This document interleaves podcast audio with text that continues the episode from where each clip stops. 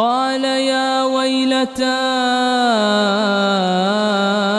أعجزت أن أكون مثل هذا الغراب فأواري فأواري سوءة أخيه فأصبح من النادمين. ففي القصة إشارة إلى أن المجرم يعيش صراعا نفسيا وأزمة وقلقا واضطرابا.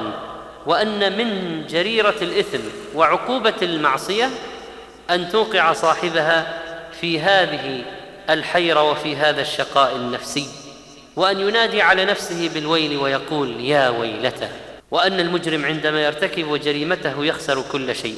وكذلك فإن في القصة الندم وهما ندمان وهو ندمان ندم يقود للتوبة والمغفرة وندم العاجز الفاشل الخاسر فالأول محمود والثاني مذموم. وكذلك فيه أن على البشرية أن تقف أمام القتل المعتدين وأن تأخذ على أيديهم وأن القتل في سبيل الله قتل بحق قتل الأعداء وسفك دماء الذين يقفون في وجه الدين وطريقه يجب إزالتهم ولو بالقتل. وأما قتل الأبرياء فحرام والكفار كثيرا ما يفعلونه بغيا وطغيانا.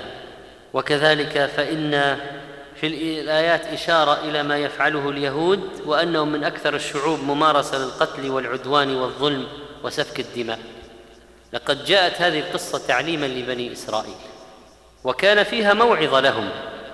لقد كان لمذهب ابني آدم الأول لمذهب ابن آدم الأول في سن القتل آثار سيئة في البشرية فيجب منع هذه الأمور أن تستفحل في البشر.